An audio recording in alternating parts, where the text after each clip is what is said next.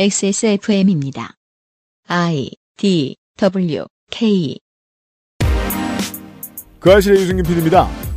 회사에서 전 직원에게 직장 동료 누구와 함께 일하고 싶냐, 누가 싫으냐는 질문을 지속적으로 한다면 그 회사를 다니는 사람들의 정신 건강에는 어떤 영향이 생길까요? 게다가 그 결과를 공개한다면 어떨까요? 인사평가의 부정적 강화는 의도한 결과를 내기는커녕 서로를 두려워하며 험담하는 생존 서바이벌 프로그램에서나 보던 험악한 분위기를 만들 뿐인 것 같습니다. 2021년 3월 첫 주말에 그것은 알기 싫다는 실제로 그런 일을 꾸준히 겪어온 회사의 이야기입니다.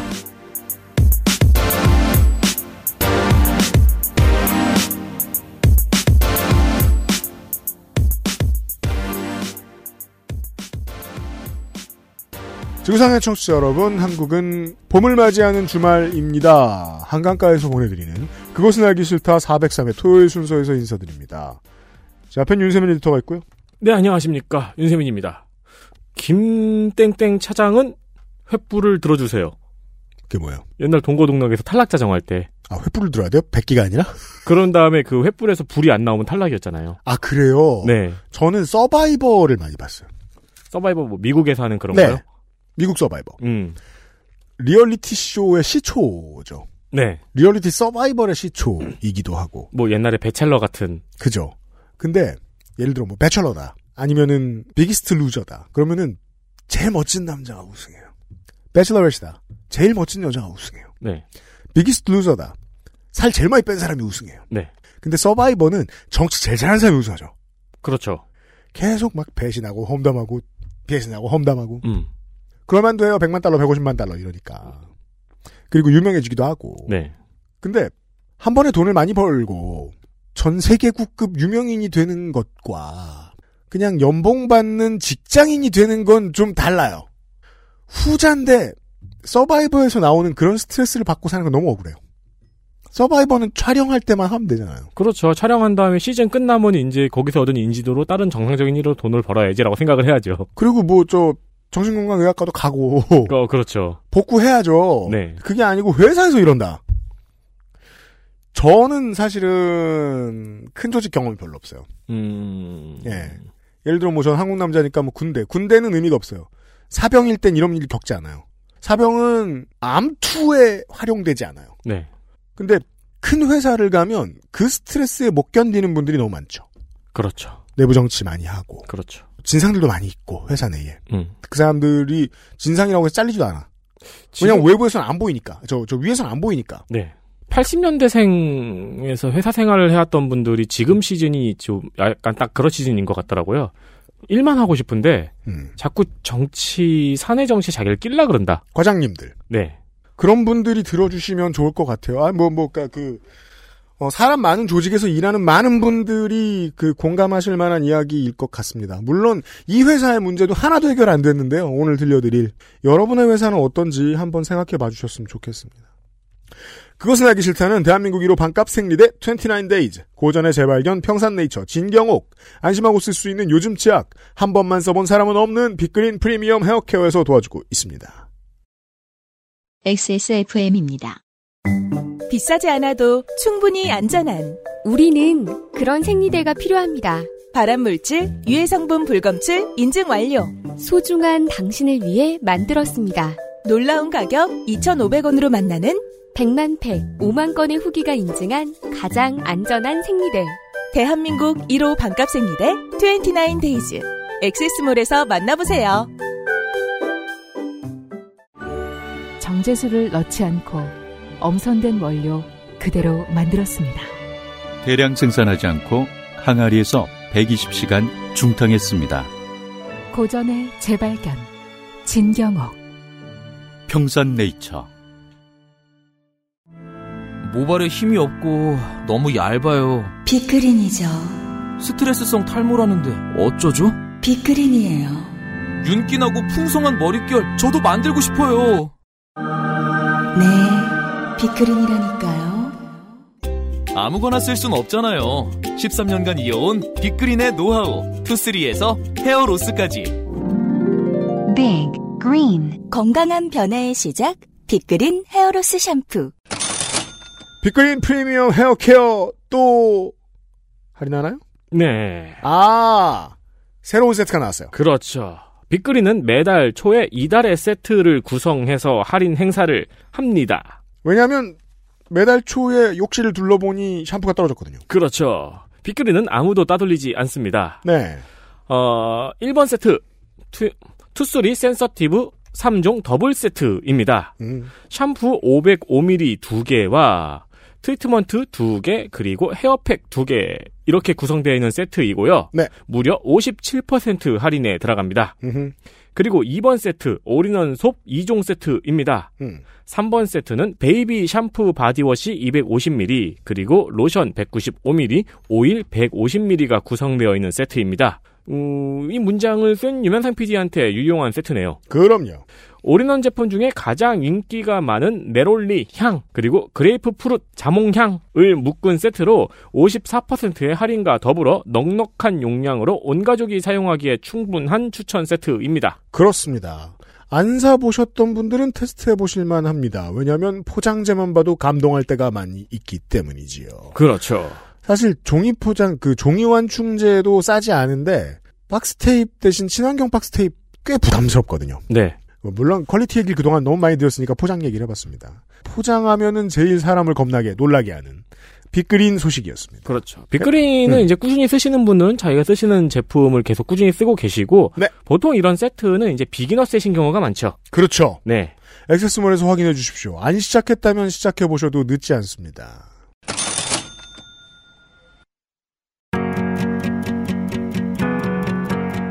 (21세기) 노동운동 라이프스타일 가이드북 좋게 된 땡땡땡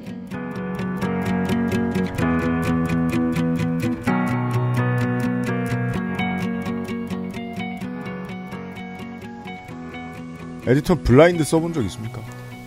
어, 뭘 써본 적은 없고 눈팅만 해봤어요. 눈팅 왜요? 재밌어서? 네, 그냥 음. 저도 저는 취재할 때 아니면 블라인드를 본 적이 없어요. 네. 큰 회사를 안 다녀봤으니까. 큰 회사 안 다녀도 뭐 새 회사라고 아마 가입이 되죠? 아 그런 거예요? 네, 네.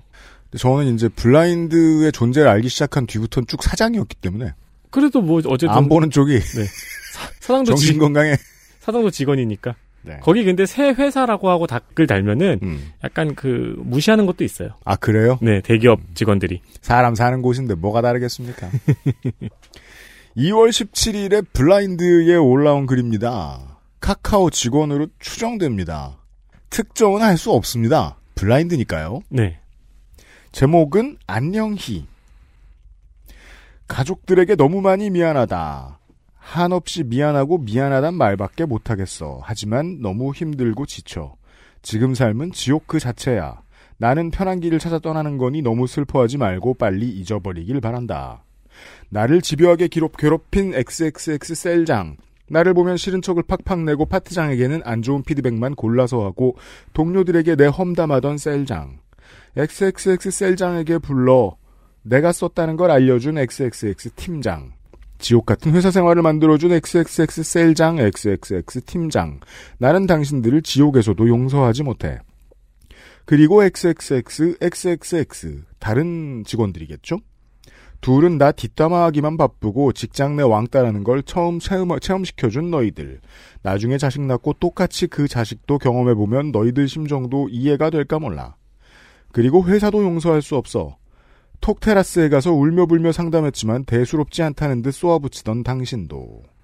톡 테라스란 이 카카오라는 기업에 있는 어, 직원들 정신 건강을 위해서 있는 어떤 facility인 것 같더라고요. 마음의 편지 테라스인가 보네요. 모르겠습니다. 뭐 전문가가 상담을 해주는 걸로 알고 있어요. 음. 팀장, 셀장 XXXXXX는 내 장례식에 오지 못하게 막고 부족은 받지 말아줬으면 해. 시체는 화장해서 산골해라. 그리고 먼저 떠나는 나를 다시 찾지 말고 나를 잊고 살아라. 재산은 모두 가족에게 맡기되 퇴직금은 왕따 피해자 지원단체에 기부했으면 한다.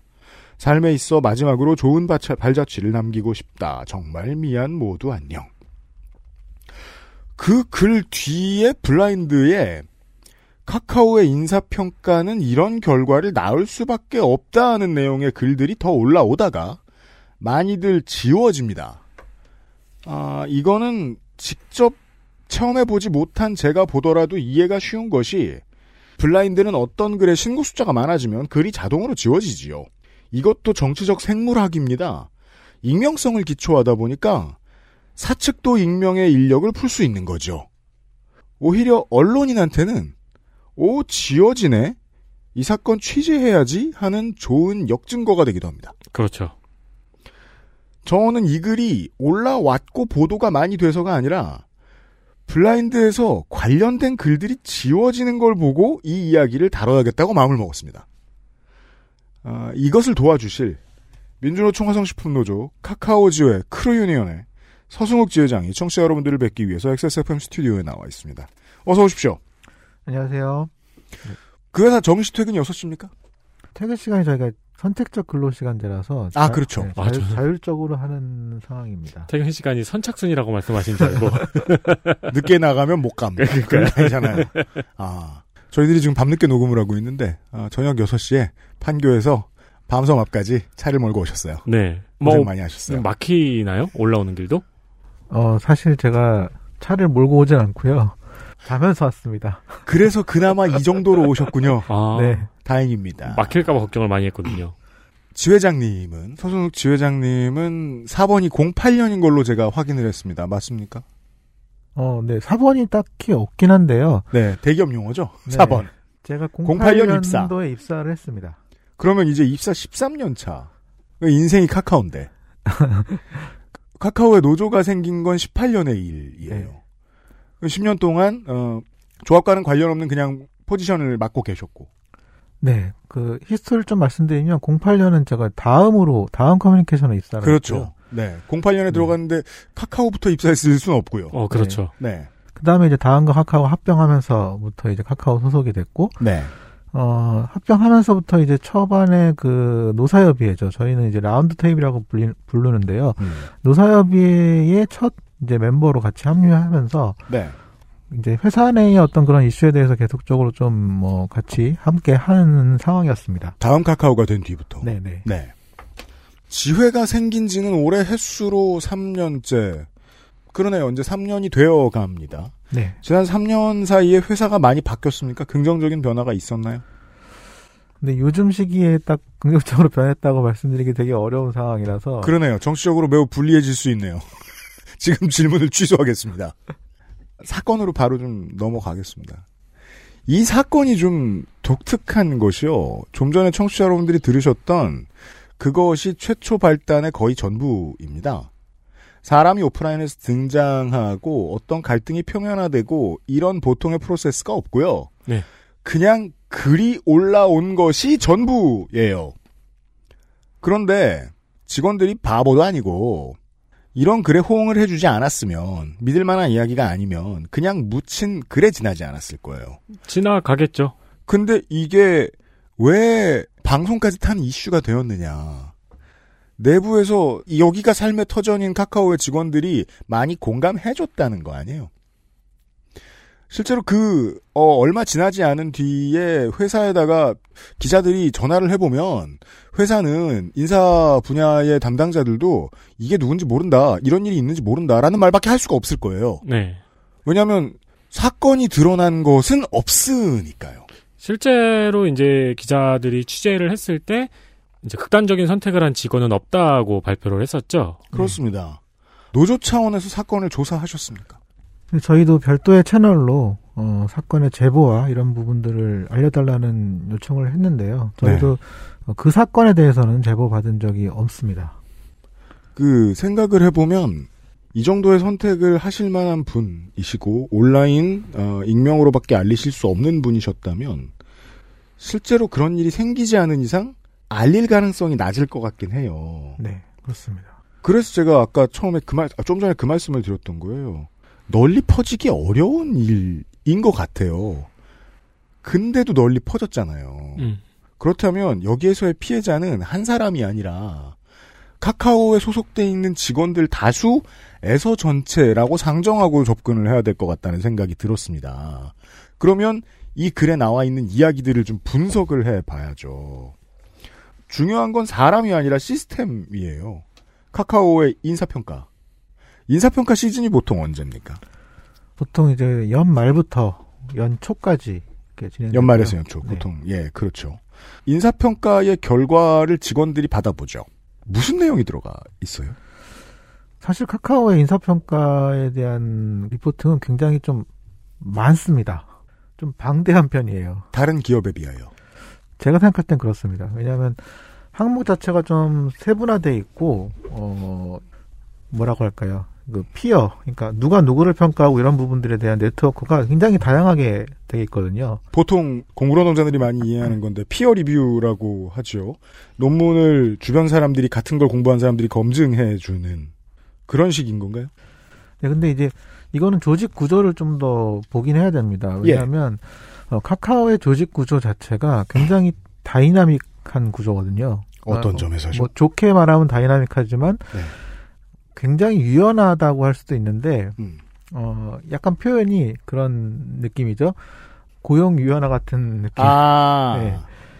그 조직 체계의 변화가 굉장히 많습니다, 실제로. 그렇기 음. 때문에 이 피어라는 어떤 그런 누가 누구를 어, 같이 일했고 평가한다라는 것 자체가 굉장히 많이 형성될 수밖에 없어요. 네. 실제 굉장히 어떤 한 조직 내 평가라고 하면 어떤 보통 고정된 조직을 많이 생각하시는데 사실 그렇지는 않고 굉장히 다양한 사람들이 연결돼 있는 그, 그, 그거에 대해서 평가를 하게 되는 네, 그런 구조가 될 수 있습니다. 전통적인 대기업은 보통 한 부서에서 평생을 가는 경우들이 상당히 많은데 네. 부서를 자주 이동을 한다는 거는 그저 인사의 유리함 혹은 회사 마음대로라서인 겁니까? 아니면은 새로운 프로젝트들이 나타날 때마다 그때그때 인력들이 재배치되기 때문입니까? 어, 후자도 좀 중요한 부분인데요. 이게 기존에는 그래도 지금보다는 좀 덜 유연했습니다. 근데 지금 수준은 정말 한치 앞을 바라볼 수 없다고 할까요? 네. 어... 영 상관없는 사람이 갑자기 다른 부서로 가는? 부서가 있고 사람들이 왔다 갔다 한다는 게 아니라 부서와 사람이 동시에 왔다 갔다 합니다. 전체 조직 체계도 바뀌고 사람도 바뀌는 거죠. 그게 주기가 어느 정도? 저희는 어, 매주 조직 개편을 발표하거든요. 예. 아? 네, 이, 이 사실이 조금 놀라우실 수 있는데, 물론 전체가 다 그 매주 바뀌지는 않지만, 네. 매주 뭔가 바뀌는 사람들이 상당수 존재하고 있고요. 옛날에 집단 농장이 그런 걸 해봤다는 얘기를 들은 적은 있어요. 저기 저기 저기 저기 공산당 그, 역사 배우면서. 네, 그렇죠. 왜냐하면 저기 노동자끼리 친해지면 노조 조직할까봐. 그것도 하는 일이 똑같은 사람들끼리 매주 보직이나 부서가 바뀌면 일을 어떻게 해요? 이렇게 뭐 개인의 입장에서는 뭐 매주 바뀌진 않겠지만, 네. 전체적인 차원에서는 음. 어느 조직, 일부 조직은 계속 바뀌는 거죠. 음. 쉴 새 없이 인사를 하고 있는 거네요. 네. 그러면 꽉 막힌 조직에서 옆방 사람들도 잘 모르는 이런 회사하고 다르게 이 회사는 전 건물에 있는 모두가 모두를 조금 더 다른 회사들보다 잘 알고 있을 가능성이 높네요. 뭐 잘 알고 있다 말할 수도 있지만 사실상 네. 같이 일하는 기간 자체가 짧아버리면 음. 깊게 알기 어려운 그런 상황일 수도 있죠. 그렇죠. 그런 상황이면 피어 리뷰가 신빙성 밀도가 좀 떨어지잖아요. 네, 그래서 사실 그 피어 리뷰가 그렇게 중요한 평가 어떤 지표로 음. 활용되지는 않았다라는 걸로 알고 있습니다. 사내에서도 네. 회사 인사부서에서도 지금 외부에 밝혀진 바에 따르면은 누구랑 같이 일하고 싶냐, 누구랑 같이 일하기 싫으냐 이런 것들을 묻잖아요. 네. 근데 그런 센 질문을 하고 인사고과에 크게 반영을 하지 않는다. 인사고과라는 것 자체가 사실 정확히 말하면 뭔가 회사 내 시스템이 있진 않고요. 음. 이제 그게 해당 조직의 물론 체계는 동일하지만 체계는 동일하지만 결국 지금 속해 있는 조직별로 뭔가 평가에 대한 어떤 관점이 좀 다를 수는 있거든요. 그래서 네. 되게 일반 일반론적으로 말하기 좀 어려운 그런 구조예요. 그러니까 음. 조직 개편도 어떤 조직은 굉장히 오랫동안 가는 조직도 있고요. 어떤 네. 조직은 한 달에 한 번씩 바뀐 조직도 있고 이런 다양한 형태가 그냥 혼합돼 있다라고 볼 수 있습니다. 하지만 이 조직장이 정해서 서로를 평가하는 이 일이 그렇다고 연봉에 반영이 안 되는 건 아니죠. 그렇죠. 반영이 되죠. 아, 연봉 협상 시에 반영이 되는 경우가 있나요? 네. 그러니까 어쨌든 조직 내에서 평가 같은 결과들이 취합되면은 그것들이 연봉의 어 어떤 하나의 근거로서 네. 음, 활용되죠. 음. 그두 번째 질문에 대한 답을 아직 못 들었군요. 그 그래서 직원들이 내가 어떤 평가를 받았다고 결과를 받아보게 되는데 네. 그 내용이 많다고 하셨는데 어떤 게 있는지 좀 소개해 주십시오. 뭐 동료 리뷰도 있고 이제 예를 들어 조직장이라면 상향 리뷰, 그러니까 조직원들이 자기를 평가하는 리뷰도 있고요. 네. 동료 평가도 사실 그 알려진 거는 이제 그 항목이지만 사실상 더 많은 항목들이 존재합니다. 많아요? 네. 예를 들면요. 뭐 이렇게 분야별로 음. 어, 어떤 면, 뭐 이 사람의 뭐 예를 들어 혁신성 뭐 음. 이런 식으로 따로 떨어져 있고요. 네. 그런 항목들이 꽤 많이 존재하고 있습니다. 얼핏 들으면은 사람들이 가만히 앉아 있으면 경영자 편이 되잖아요. 본능적으로. 그래서 얼핏 들으면 사람들 정신 바짝, 직원들 정신 바짝 차리게 할 수 있고 좋을 것 같은데 내부에 있으니까 직원들의 이야기를 들으시잖아요. 네. 이야기를 듣는 게 일이시고 주 회장님이. 네. 이런 인사평가의 결과 내용을 받아보는 것이 직원들의 마음에 어떤 변화를 준다 하는지에 대해서가 아. 궁금합니다. 그 항목 자체만 보면은 굉장히 상처가 될 만한 부분이 분명히 존재합니다. 자체라고 말하시면 하나를 특정하시는 겁니까? 지금 그쵸, 유명해진 지금, 예, 그쵸. 함께 일하고 싶지 않다는 답변. 네, 이거 네. 체크할 수 있는 거죠. 쓰는 게 아니라. 네, 네, 체크입니다. 그리고 그 사건이 난 다음에 저, 저도 제가 평가 받은 걸 봤는데요. 저도 있더라고요. 함께 일하고 싶지 않다. 네. 네. 근데 이제 어, 평가 결과가 워낙 많기도 하고 어, 사실상 총평적인 부분 쪽에 음. 좀더 저는 집중하다 보니까 그 부분을 사실 좀 잘 못 봤던 거죠, 저도. 네. 어, 제가 과거에 평가를 받았을 때는. 네. 근데 지금 다시 보니까 그 부분은 그렇게 좀 어떻게 보면 위험하게 활용될 수 있는 여지가 굉장히 많은 네, 항목이라고 보이고요. 음. 사실 이 카카오는 평가제도 자체도 거의 이제 자주 바뀌는 편입니다. 음. 네. 여긴 모든 게 많이 바뀌는. 네, 원인이 많이 바뀌어요. 빨리 많이 바뀝니다. 그래서 뭐 좋을 수도 있고 나쁠 수도 있습니다. 음, 네. 실제 가장 큰 불만 중에 하나는 평가 제도가 왜 매년 바뀌느냐. 예, 이 부분이고요. 그래요. 최근에는 조금 안정화된 부분이 있기, 있지만 음. 과거 한 5, 6년 정도를 통칭해서 보면요. 거의 이제 1년에 한 번씩, 1, 2년에 한 번씩 바뀌는 상황이거든요. 그렇다면은 이런 류의 질문이 선택지가 나온 것도 오래 안 된 겁니까? 오래되지 않은 겁니까? 예를 들어 한- 그 질문은 한 4년 정도 된 걸로 알고 있습니다. 이 사람과 함께 일하고 싶지 않다를 체크할 수 있는 칸은 나온 지 4년 됐다. 4년, 4, 5년 정도? 네, 됐습니다. 그러면 그런 문제에 관심을 가졌던 분들은 4년간 그걸 보셨겠네요. 그렇죠. 그러면 이것 때문에 뭐 이직을 하시는 분도 알게 모르게 있었겠네요. 그럴 수 있죠. 네, 너, 네. 누구한테 말은 못하지만. 네. 근데 그 설명하신 내용을 들어보니까 어떤 느낌이 드냐면은 우리가 뭐 2000년대 초반 이럴 때 외국계 IT 회사의 혁신적인 기업 경영 방법 이러면서 나오는 뭐 다면 평가 방법이라든가 다면 평가라고 주장합니다. 네, 뭐 직급을 네. 없앤 뭐 경영이라든가 그런 걸 뭐 혁신적인 외국계 IT 업계의 경영을 한국에도 도입해야 된다 막 그런 기사도 있었고 책도 있었고 많았잖아요. 네. 그러니까 전면적으로 그런 거를 도입한 상황인 것 같네요. 그렇죠. 국내에서 있어서는 그런 평가를 가장 빠르게 많이 도입한 케이스라고 저는 생각하고 있고요. 네. 그래서 여러 가지 제도를 다 경험해 봤습니다. 예. 그래서 이게 모르, 모르겠어요. 지금의 평가가 그 중에서 제일 낫다라고 볼 수 있는지는 모르겠지만 음. 결국 그런 의견도 있는 거예요. 그럼 평가를 이렇게 이- 이것저것 하다 하고 해보고 네. 평가 결과에 대한 걸 보다 보니까 과연 평가 자체가 의미가 있는지에 대한 그런 문의 의문도 있- 생기는 거죠. 네. 내부인이시니까 지회장님도 제가 가장 궁금했던 게 그거예요. 이게 감정이 들어가야 되는 답변이라 내놓기가 좀 어려운데 이런 걸 보면 이거 아니에요. 회사가 원하는 건 모티베이션이 되느냐 그렇죠. 아니면 디모티베이션이 되느냐잖아요. 근데 보통 꽤 많은 직원들이 후자라고 생각한다는 거 아니에요. 지금은 좀 그렇게 볼 수 있는 여지가 있고요. 동력이 떨어지고 이걸 보면 또 한 면은 그 중요한 면은 그 부분이 있는 것 같아요. 결국 평가가 효, 그러니까 영향력을 발휘하려면 네. 보상과 연결이 돼야 되거든요. 네. 근데 보상과 연결이 잘 안 된다라는 인식이 내부적으로 있는 거죠. 어, 손해는 어? 보고. 아 손해 보는 건 확실히 알겠는데 예를 들어서 평가 결과가 뭐가 딱딱딱딱 나오면 거기에 맞는 보상이 이 평가 결과에 맞는 보상을 받았는지 안 받았는지 이거 자체를 알기가 어려운 상황이니까 어 그거에 대한 실효성 문제를 좀 제기하시는 분들이 있어요. 이게 이제 좀 일면에 올라가기는 어려운 노동 문제인 것이 이걸 봤을 때 기분이 나쁘거나 아니면 사막을 헤집고 다니는 기분이 들거나 그래서 내 삶에 바뀌는 게 뭔, 뭔지 하고 궁금증을 가지고 끝나는 문제 네.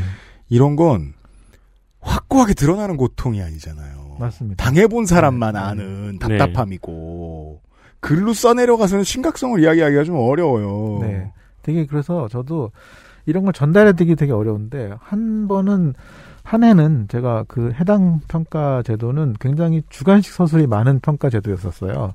어떤 해는? 네. 음. 아, 뭐 파란색을 본 너의 마음을 설명하라 막 이런 거겠죠. 그래서 그때는 정말 예를 들어서 저는 사실 쓰면서 저도 뭐 그거를 직접 해본 적은 없지만 보통 학생부 기록 같은 거 이제 학교에서 관리하잖아요. 음, 품행이 단정하고 바르나. 그다 주관식으로 써 있는. 네, 집중력은 부족함. 거의 그런 걸 쓰는 느낌이 들었어요. 그렇겠네요. 진짜 저는 그때 그날 거의 잠도 한 두세 시간밖에 안 자고 그 주관식 서술을 다 써서 수십 명에 대해서 네 그렇게 제출한 적도 있었습니다. 그러니까 그러면서도 저는 그나마 그때가 그때 당시에는 긍정적이라고 좀 생각했어요. 이게 예를 들어서 뭐 생활 기록부가 긍정적인 영향을 미치는 경우도 있잖아요. 네, 자세한 어떤 그런 리뷰라든가 서술이 그래서 뭐 그런 식으로 활용되겠거니 했지만 결과적으로 그런 걸 활용할 여유 자체가 별로 없는 것 같아요. 그러니까 음. 평가를 자세히 해도 평가를 받아들이고 아까 말씀하신 모티베이션을 해가지고 뭔가 혁신하고 개선을 할 수 있는 그런 여유도 없는 거죠. 음. 이번 이번 주변 사람들의 평가를 보니 당신은 어떠어떠한 일이 어울릴 것 같기도 하고 처우에는 어떠어떠한 영향이 있을 것 같고 이런 식으로 얘기를 해주려면 실제로 큰 IT 기업은 인사팀이 겁나 커야 됩니다. 그렇죠. 근데 그런 걸 처리할 역량도 없으면서 그냥 윗선에 보여주기 식으로 복잡한 걸 써내게 시키는 것은 아닌가 하는 의심을 할 수도 있겠어요. 물론 이제 평가 제도가 뭐 이제 최근은 그렇지 않지만 어 처음에 만들어졌을 때는 그 회사에서도 이제 그런 보도 자료를 낸 것 같아요. 이제 직원들의 아이디어를 통해서 만들어졌다. 그 사실이 맞긴 합니다. 네, 맞긴 한데 아이디어가 어떻게 왜곡됐다 이런 생각은 안, 안 한다는 거잖아요. 그러니까 그게 사실 말씀하신 대로 아이디어라든가 이런 것들이 적용되려면 굉장히 많은 실험과 뭔가 검토와 이런 게 필요한 부분이 있죠. 야, 너네가 다면 평가하라며. 그래서 했다는 거 아니야? 이런 태도잖아요. 당하는 사람들 입장에서는 그렇게 느낄 수 있을 것 같아요. 음. 제가 이제 뭐 실제 그 평가제도를 만드는 분들도 저희 어떤 크루기 때문에 네. 뭐 그거에 대해서 평가를 절하하거나 하기는 좀 어렵지만 당사자들 입장에서는 이렇게 뭔가 했을 때 도대체 나아지는 게 뭐냐에 대한 질문을 계속 하게 되고 그죠. 결국 그걸 인사 부처의 인사 부서의 직원들한테 물어보면 안 되죠. 경영진한테 물어봐야지. 그렇게 되고 그게 결국 나한테 돌아오는 보상이나 음. 뭐 이런 부분들이 무엇이냐가 연결이 안 되니까 음. 되게 총체적으로 이해가 안 되는 상황이 발생하는 거죠. 다시 질문에 천착하겠습니다. 보도에 따르면 직원들이 받아보는 이 인사 평가 결과서에는 나랑 일하기 싫은 사람이 몇 퍼센트다라고 써 있다고 네. 나왔어요. 그렇게 써 있습니까? 네. 전더 디테일한 서식이 궁금합니다. 어, 그렇게 써 있습니다. 그렇게 써 있는 고요. 이게 익명이기 때문에 음. 어쨌든 누가 드러나진 않지만 전체 중에 몇 프로의 비율이 어, 그렇게 선택을 했는지 그런 부분이 표시가 됩니다. 전 지금부터 좀 입감하기 시작했어요. 누가 결과라고 보여줘. 너 좋아하는 사람 몇 퍼센트, 싫어하는 사람 몇 퍼센트. 그렇죠. 실제로 극단적인 선택을 한 사람이 나오지 않았음에도 불구하고 이 사건이 큰 화제가 된 게 유피님도 말씀했지만 이 이후에 카카오 직원들이 뭐 유서가 안 나오는 게 이상하지. 음. 어, 다, 뭐, 다면 평가는 지옥이다. 이런 식으로 동조하는 글들이 올라왔고, 그중 이제 일부에는 다면 평가 서식의 일부를 이제 블라인드에 아, 공개한 그렇죠. 사람도 있고요. 그러면 네. 그 공개한 부분을 보면은 함께 일하고 싶지 않다. 758, 1.56%. 그거는 이제 전체 통계입니다. 전체 그리고요? 통계고요. 네. 그러니까 전체 통계와 개인에 대한 통계를 같이 보여주기 때문에 어. 예를 들어서 전체적으로도 한 뭐 1, 2% 정도는 계속 그런 선택을 하는 사람들이 있다면 음. 그거를 이제 비교해서 보라는 용도고요. 네. 아, 전, 전교 석차! 표준 어떤 비중과 나의 네. 나의 결과가 어떻게 아니에요. 다른지. 전교 석차예요. 네. 전교 석차죠. 그러니까 아. 이제 뭐 뭐 저 혁신 인사 혁신을 한다고 해놓고 지금 교실 이대화 하고 있는 거잖아요 지금. 저는 슬슬 입감하고 있어요. 나를 싫어하는 사람 몇 퍼센트가 성적표에 들어가 있으면 내 눈에 그거밖에 안 보이지. 그냥 서로를 싫어하게 만드는 새 시대의 오가작 통법에 지나지 않을 것 같아요. 그러게요. 이 중에 누가 날 싫어하지? 고칠 게 뭔지를 알려줄 수도 없잖아, 이 사람들은. 근데 그건 이제 별도의 항목이 있긴 해요. 뭐가 있습니까? 자세히 설명해 주세요. 되게 이게 설명이 어려운 거라서 그런데 아, 네. 이해해보, 애써 볼게요. 그 네. 주관식 서술 항목도 있어요. 그래서 이제 네. 어, 구체적인 피드백을 남길 수 있게 음. 하는 네. 그것도 이제 본인이 선택해서 공개할 수도 있고 공개하지 않을 수도 있고 하는 야, 이런 부분도 존재하고요. 그 여론을 더 얼마나 좀 수렴을 해보셨습니까? 이 직원들에게. 이런 걸 보면 어떤 생각이 드느냐. 실제로 나에게 어떤 영향을 미치느냐.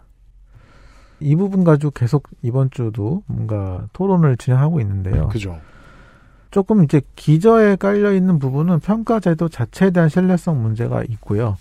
그러면서 나타난 부분은 이제 요 항목인데 요 항목에 대해서는 대체적으로 이제 개선이 필요하다. 어차피 지금 회사에서도 개선이 필요하다라는 걸 인정하고 그 정도까지는 예, 얘기했습니다. 예. 얘기를 한 상황이라서 음. 네, 그 의견에 크게 다르진 않은 것 같습니다. 이건 없어져야 된다. 네. 그리고 사실 이와 유사한 항목들이 존재하는 회사들이 많이 있긴 합니다. 맞습니다. 네. 근데 이제 그 표현 자체가 굉장히 이렇게 다이렉트한 표현이 있는 자체는 그렇게 흔치 음. 않고요. 인사부처에서 개발하다가 나왔겠죠. 이게. 윗선에서 누가 넣으라고 해서 둘 중에 하나는 확실하단 말입니다. 어, 네. 근데 저도 뭐 그거는 전 이건, 보, 전 이건 보고 배워올 수 있는 수준이 아니라고 봅니다. 어디서 이렇게 써? 근데 이제 다면 평가를 오래 전부터 해왔으니까 그 나름의 노하우가 축적된 것일 수도 있고 본인한테 표현해 주는 사람 상황이잖아요. 표현을 해주는데 거기에 항목이 그런 표현이 들어있다면 그거를 사실 집중해서 보지 않았더라도 네, 이 부분의 문제 여지는 분명히 존재하는 거죠. 알겠습니다. 제가 재미있었던 건 이것도 사실 누구한테 도움을 받아야 될지 몰라서 결국은 카카오의 내부인한테 여쭤볼 수밖에 없는 거예요. 2월 18일에 이 사건이 보도된 다음에 좀 트랙백을 해보려고 이것저것 뒤져보다가 재미있는 장면을 제가 발견합니다. 블라인드의 글들도 지워지더니 언론사의 기사들도 지워지기 시작했어요. 언론사의 기사도 실화요가 많으면 자동으로 지워지나요? 그럴 수 있나 봐요. 다, 카카오를 다루면 그렇게 할 수 있나 봐요. 뭐, 도- 그 작은 매체들도 있고, 동아일보 같은 메이저 매체들도 있었어요. 지워져서 지금은 안 나와요. 음. 이 사건을 보도했던 게. 이래서 저 이제 이런 관련된 아, 노동 관련된 이슈들을 많이 다뤄봐서 이제는 어느 정도 예측이 가능합니다. 이게 사건이 터진 다음에 정신을 차리는 속도가 늦어요. 경영진은. 그래서 첫날엔 막을 궁리만 합니다. 네. 그때 나온 사고인 것 같아요. 막을 궁리의 일환이지 않을까 하는 추측이죠. 진상을 혹시 확인해 보셨습니까 이것에? 사내에 알려진 어떤 바와 제가 생각하는 바를 좀 말씀드리면 예. 사실 그 초반에 저희도 이 사건에 대해서 굉장히 다루기 어려웠었습니다. 왜냐하면 실제적으로 그 유서 내용 자체가 기사에 포함되어 있는 부분이 어떤 영향을 미칠지 좀 파악하기 어려웠던 거죠. 왜냐하면 그 예를 들어서 연예인들의 어떤 자살 사건이라든가 이런 걸 다룰 때도 해당하는 내용 자체가 퍼지면서 그 당, 당사자에게 더 큰 충격을 받을 수도 있잖아요. 네. 사실 그래서 아 그걸 걱정해야 되는군요 노조도. 네. 이 자체를 직접적으로 언급하기가 좀 어려웠던 면이 있고요. 음. 어, 회사에서도 얘기하는 것은, 회사의 얘기는 언론사의 그거는 자체적인 네, 자살 보도라든가 뭐 이런 거에 대한 자체적인 기준으로, 네. 준칙 지정됐다. 위반으로 지은 거다. 그렇게 추정된다. 음. 라는 거죠. 이상한데요? 준칙 위반이면 데스크에서 보통 원고를 바꾸게 시키지. 그렇죠. 네, 저도 제가 이제 본 몇 가지 기사, 뭐 메이저 기사는 아니었죠. 몇 가지 기사에는 해당하는 유서가 그대로 전문이 실려 있는 경우가 있었습니다. 그래서 그런 부분은 저희 내부에서도 좀 문제가 있다라고 좀 보기도 했었어요. 근데 그런 부분을 검열 안 하고 올렸다가 나중에 지우는 일을 하지 않으라고 데스크가 있는 거잖아요. 그렇죠. 제가 좀 이상해서. 근데 그런 일이 이렇게 대량으로 발생을 했다고요? 네. 그리고 이제 이런 일은 사실 어, 노조 아니라 정말 유능한 언론인도 진상을 아내기가 좀 힘들죠. 그렇겠죠. 예, 그런 게 걸리면 어, 윗선에서 일하는 그 사람은 잘리죠, 바로. 그만큼 무능한 거니까. 알겠습니다. 이 사건이 보도가 되고 일주일 뒤에 원래 간담회가 준비가 돼 있었습니다. 2월 25일에. 그렇죠. 어, 요즘에 간담회를 많이 해서 2월 25일이 그러시겠죠. 그 김범수 의장이 나왔던 아, 네 언론들이 네. 많이 관심을 네네네. 가졌던 네. 그때 이제 그 비난을 많이 받았죠. 그 얘기는 자세히 안 하고 어, 돈 기부한 얘기만 했다. 제가 읽어보니까 약간 이제 사람들이 다 그 얘기에 집중을 했었죠. 화제가 됐으니까. 근데 그 부분에 대해서는 뭐 우리는 다 같이 힘을 내야 돼라는 식으로 대답을 했더라고요. 그 흐름상 뭐 이렇게 볼 수 있겠죠. 아니 갑자기 기부를 밝히기도 했고 이분이 뭐 정치권의 뜻이 있는지 어떤지 뭐 저는 알 수 없습니다만 기부 자랑을 하려고 원래 준비했던 거예요. 2월 25일에 스타가 된 상황이었어요. 라이언 옆에서 웃으면서. 네. 근데 18일에 이런 일이 터졌잖아요. 근데 하던 일은 해야겠어요. 왜냐하면 일주일 사이에 여론이 어떻게 변할지 모르겠고 갑자기 두려워서 그걸 철수시켜버리면은 그게 더 그림이 이상하니까. 그래서 했어요. 사내의 반응이 어땠습니까? 그렇죠. 이 타이밍의 문제가 컸죠. 사실. 그래서 원래 예정돼 있던 건 맞고요. 음. 원래 이 사안과 무관하게 사전 질문도 받고 음. 먼저 사전에 아, 그렇죠. 네, 네. 진행했는데 실제로 여론적으로 이렇게 집중적인 어떤 관심을 받는 상태에서 음. 과연 이 문제가 다뤄질 것인가에 대한 네, 기대라든가 네. 뭐 이런 부분이 있었고 그 부분이 사실 이루어지진 못했죠. 어떻게 보면. 그러니까 여기서 그러니까 제가 왜 아까 우리 모두가 힘내야 돼라고 이야기를 했냐면은 음. 어 기사에 나온 워딩을 그대로 읽어 드리자면은 네. 카카오 내에선 절대로 누군가를 무시하거나 괴롭히는 행위는 없어야 한다. 김범수 의장의 워딩이죠. 며 카카오는 문제를 인식하고 해결할 마음가짐과 의지가 있는 회사라고 믿으며 음. 이번 이슈는 사내 문해의 경고등이 커지- 켜진 것이라고 말했다. 네. 사내에서 충돌은 있을 수 있지만 그 후로 회사가 회복을 잘하느냐가 중요하다며 주변을 잘 살피고 다독여줄 필요가 있다는 입장도 나타냈다. 저희가 좀 이 사건을 이르게 다루고 있다는 생각도 들 수 있는 게 최고 경영자의 입장에서도 너무 시시콜콜하게 얘기하기도 갑자기 속고대제하기도 맞지 않는 측면이 있습니다. 네. 저는 얼마든지 이해할 수 있습니다. 원칙을 이야기해야 됩니다. 원칙을 이야기하는 선에서 끝났어요. 물론 그 사이에 제가 보기엔 꼴, 눈꼴 시려운 상황들도 많이 있었죠. 상당수 언론에서 이미 준비했던 기사들을, 기부와 관련된 기사들을 막 쏟아내고 이랬으니까. 음. 그래서 그 좀 어색한지 어떤 기자들은 그 기부 80%, 사고 20% 이렇게 집어넣은 기사들 써 내보내고 막 그랬단 말이에요. 네. 꼴은 상당히 험했지만 김범수 의장이 못할 반응을 한 건 아니라고 생각해요. 저는 최대한 봐주면 그 문제는 이제 내부에서 보셨을 때 그 후에 일주일간 회사가 그에 맞는 반응을 했어야 한다는 거죠. 어땠습니까? 네, 어, 사실 그날 이후로 저희가 이제 어쨌든 현안에 대한 문제, 현안이 그 문제뿐만이 아니었습니다. 음. 지금 전체적으로 IT 업계에 이슈가 되고 있는 보상 관련한 문제, 네, 네. 이런 문제가 이미 많이 쌓여 있는 상태였거든요. 그래서 어떻게 보면 그 부분도 굉장히 그 답변을 기다리는 것 중에 하나였습니다. 네. 근데 그 부분도 이제 원론적인 언급이 됐었기 때문에 네. 현안에 현안에 대한 명확한 어떤 어, 논의가 필요하다라는 입장을 저희가 올렸고, 아 예, 거기- 상당수의 뭐 도움 말씀을 좀 드려야 될 것 같습니다. 상당수의 IT 업체들이 어, 역대 최고의 실적을 올린 2020년도였고 이것이 뭐 주주들한테만 돌아가선 안 되는 건 당연한 얘기고 노동자들이 만들어낸 결과이기도 하니까 시장의 변화도 있었습니다만은 근데 그 문제에 대해서 인색한 회사들이 IT 업계에 꽤 많이 있어서 이게 요즘 이슈가 되고 있다라는 말씀을 해주신 거고요. 네, 네, 네. 네, 그 다음에는요. 그래서 현안에 대한 토론을 제안을 했고 네. 그것을 어, 실제 회사가 그 다음 주죠 이번 주 음. 이번 주에 그 문제에 대한 토론을 진행을 했습니다. 네. 네, 그래서 음. 일단 다뤄지긴 했습니다. 그 문제가 그러니까 일주일 뒤에 그 문제를 다루는 행사까지도 회사는 기획을 했다. 어, 뭐 사전에 기억한 건 아니고요. 그거는 이제 네. 어, 25일이 이제 수요일이었나요? 목요일이었나요? 근데 네. 어, 그 이후에 어쨌든 3월 1일이 휴일이었으니까 사실 한 이틀 정도 이후에 진행을 한 거긴 합니다. 아, 네. 그러네요. 네. 네. 뭐 평일로만 세보면은 대응이 느렸다고 할 수는 없습니다. 저희가 네. 올그 내용을 토론하자고 한 다음에 음. 어쨌든 그날 좀 오후 늦게 답변이 달렸고요. 음. 네. 그래서 그 부분을 준비해서 어, 논의를 했었고, 근데 논의 결과는 또 이제 말씀을 드려야 되겠지만 네, 그렇죠.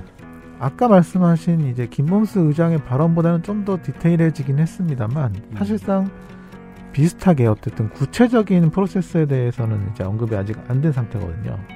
이게 그, 그 회사가 뭐 IT 회사들 매우 그렇습니다만 밖에서 들으면은 저 호칭이 무슨 의미인지 알기가 참 어렵습니다. 카카오에서는 어 브라이언이라는 단어가 뭐 사단장 뭐 이렇게 들립니까? 아니 그게 아니고 직급을 없애기 궁금해서 직급을 없애기 위해서 영어 이름을 쓰는 거잖아요. 아 근데 브라이언이라는 이름을 들으면 괜히 막 산천초목이 떨고 그럴 수도 있잖아요 카카오 안에서는 실제로 철권에서 브라이언을 고르면은 산천초목이 떨죠. 거기는 아머킹도 있고 근데 여긴 브라이언 하나잖아요 이게 그 김범수 의장을 그렇게 부르나 보는데 네. XSFM입니다.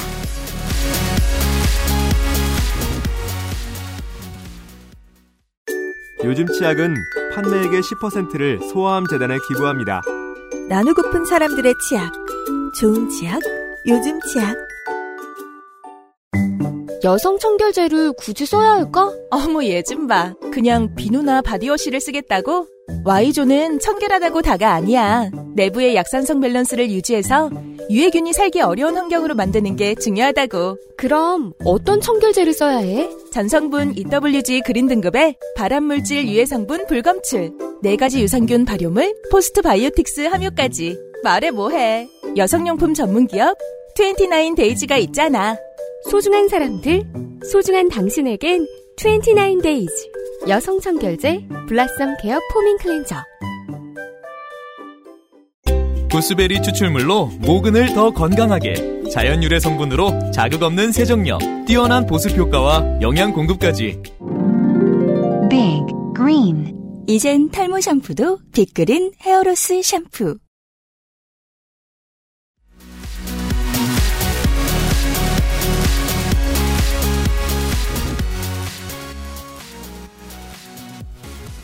실제 그 행사 이름이 브라이언 톡 애프터였고요. 네. 뭐 부르는데 큰 이슈는 없습니다. 사실 뭐 불, 이름을 얘기하거나 이럴 때. 예. 왜냐면 제가 다른 직원들도 영어 이름이 다 있잖아요. 네네. 어, 나름의 상하 구조가 있을 것을 알고 예측할 수 있기 때문에 그래서 그걸 여쭤본 거거든요. 이 김범수 의장과 여민수 조수영 공동 대표의 관계는 상하 관계가 뭡니까? 오늘은 이 공동 대표 두 사람이 나온 행사를 했었다고 들었습니다, 제가.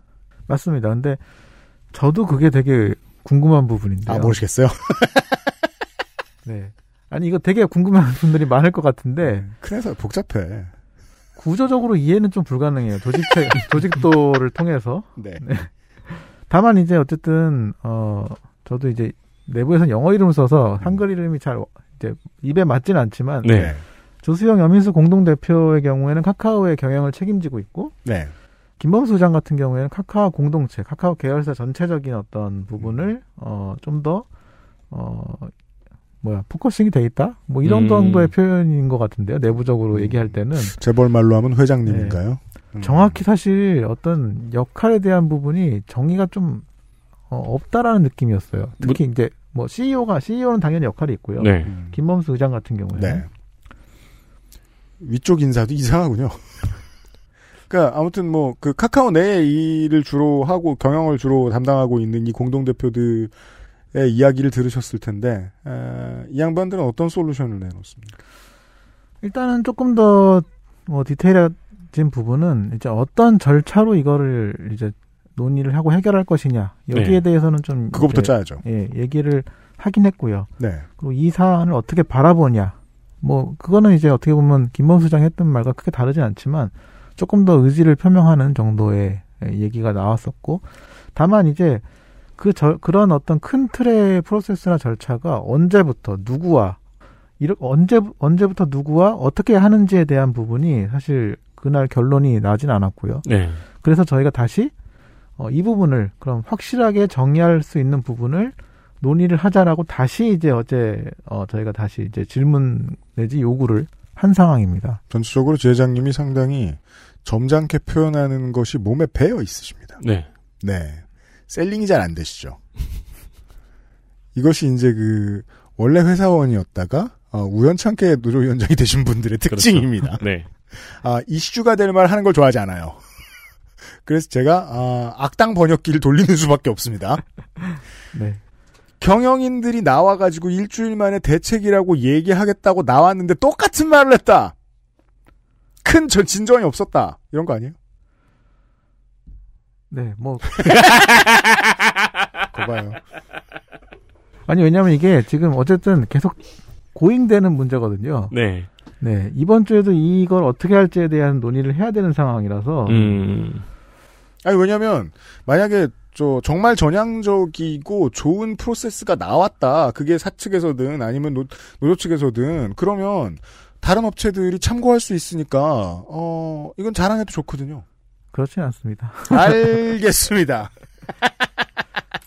네.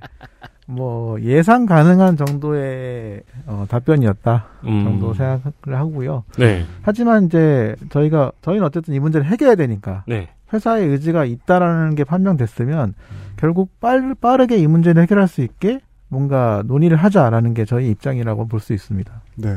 사실 이게 뭐 두 주 정도밖에 안 지났고 조직원들 말고도 모든 노동자들의 돈과 관련된 관련된 문제를 해결해야 되는 게 상당히 큰 일이기 때문에 이 일이 뭐 빨리 진척이 될 거라고 보지는 않습니다. 저도 어, 두 주가 됐는데 이제 첫 발을 뗀 정도라고 이해를 할게요. 네. 알아본 바로는 뭐 구글이나 아마존 같은 뭐 해외 사례에도 이 동료에 대한 리뷰가 뭐 승진에 영향을 끼치기도 하고 뭐 그렇다고 얘기를 들었어요. 그래도 아까 했던 질문으로 다시 아까 말씀해 주셨던 걸 지적으로 다시 돌아오게 되는 거예요.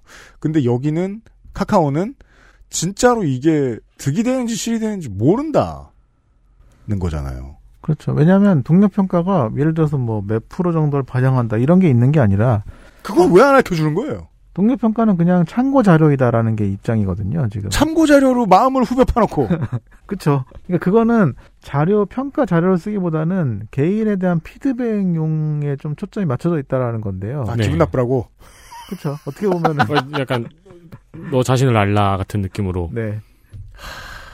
뭐 일찍 노동을 하시는 분들이나 아니면은 요즘 요식업을 하시는 분들이 잘 알 수 있는 이런 문제겠네요. 그 배달의 별점. 음, 그렇죠. 에 못된 리뷰. 네. 내가 딱히 나쁘게 한 게 없는데 못되게 나오는 리뷰. 이건 사실 그냥 좀 기분이 나쁘고 별이 몇 개가 떨어져서 영업에 방해가 되는 수준이 아니고 실제로 정신 건강을 엄청나게 해치거든요.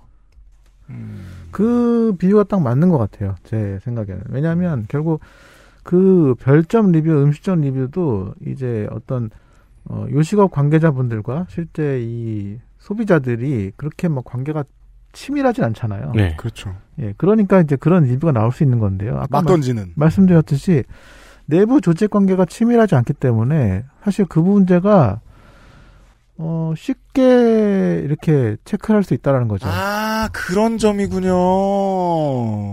오랜 기간 부대끼고 인간적인 이해를 바탕으로 쓸 수 있는 것이 아니다. 음. 아주 인스턴트한 평가다. 그렇죠. 우리가 기대할 수 있는 것에 비해. 네. 인간에 대한 평가가 인스턴트하면 그 평가가 올바를 가능성은 없단 말입니다. 제가 볼 때는 그래서 그, 그 본질적인 문제는 이 구조 자체가 왜 이렇게 됐냐에 대한 문제라고 보거든요, 저는. 어떤 좀 구조? 지적해 주십시오. 예. 그러니까 왜 그렇게 관계가 이제 흐트러졌냐. 네, 이런 음. 부분인 거죠. 그게 그러고, 어, 정말 우리에게 중요하지 않은 부분이냐. 네, 이 관계라는 부분이 있어서. 음. 사원 사이에 깊고 오랜 유대 관계를 유지하는 네, 네. 것이요. 그렇죠. 회사는 지금 그것을 지향하는 방식으로 조직 구조를 하고 있습니다. 그렇게 보십니까? 지향하고 있다. 좀 건조하게 조각난 관계를 유지하려고 하는 것 같다. 사람들 사이에.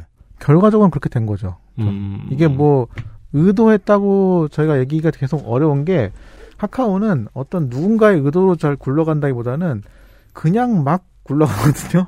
아, 좋은 평가예요. 더 네. 들려주세요. 그 회사는 그냥 막 굴러간다.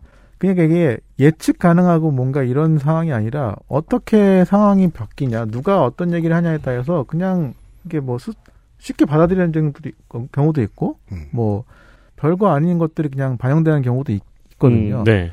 그러니까 이게 어, 특정한 한 사람의 의도라기보다는 오히려 의도가 없어서 문제일 수도 있어요. 그렇게 그냥 자연스럽게 나, 어, 내버려 두는 이 자연 상태의 상황을 어, 경쟁 구도에서 자연 상태를 내버려뒀을 때 발생하는 그냥 문제들 사실 전 평가 외에도 디테일하게 따져보면은 그런 문제들이 많이 존재할 것 같거든요. 네. 이게 거대한 흑막이 있다는 해석보다 훨씬 설득력 있게 들리는데요, 저한테는. 그러니까 이게 그 오늘의 이야기가 되게 독특하게 들리는 게 다른 이제 노동 문제의 이야기를 들으면은 그런 나쁜 회사가 라는 게 이제 보통 전형이잖아요. 근데 지금 말씀해 주신 걸 들으면은 그런 건 아닌 것 같아요. 그러니까 조각조각 나 있고 개인 사회가 건조해지는 직원들의 관계 그리고 뭐 80년대부터 혁신적인 기업이 사용했다는 익명성을 기초로 한 다면 평가 이런 것 이런 혁신적인 경영 방식이 서로 융합이 되면서 소수의 피해자들이 의도치 않게 나오고 있는 상황인 네. 거네요. 그게 이제 더 많은 분들이 나오게 된 거죠. 그 그렇죠. 기존에는 너무 소수여서 몰랐을지도 모르겠지만 네. 이제는 눈에 띄게 그리고 아까 말씀해 주셨듯이 그런 상황이 나왔을 때 공감이 되는 거죠. 예. 음, 이 블라인드의 글에 많은 직원들이 공감했던 네. 것처럼.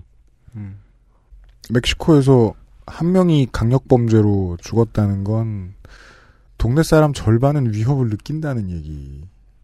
한국 사람 한 명이 극단적인 선택을 했으면 나라의 절반은 이런 고민을 해봤다는 얘기거든요. 그 회사 안에서도 비슷한 분위기가 네. 되어 있었고 거품이 올라오다 올라오다 지금 뚜껑이 열린 정도인 상황. 저는 사실 좀 그렇게 보고 있습니다. 그래서 실제로 저희가 생각하는 것보다 굉장히 많은 사람분들이 어떤 정신적 스트레스 네. 상태에 많이 빠져 있는 게 아니냐. 예를 들어 그래요. 뭐 저희가 자꾸 학교와 비교하게 되는데 예를 들어서 계속 반을 바뀌고 전학을 보내고 근데 평가를 계속해요. 음. 시험도 보고. 음. 그럼 그 학생이 어떤 상태에 빠질까요?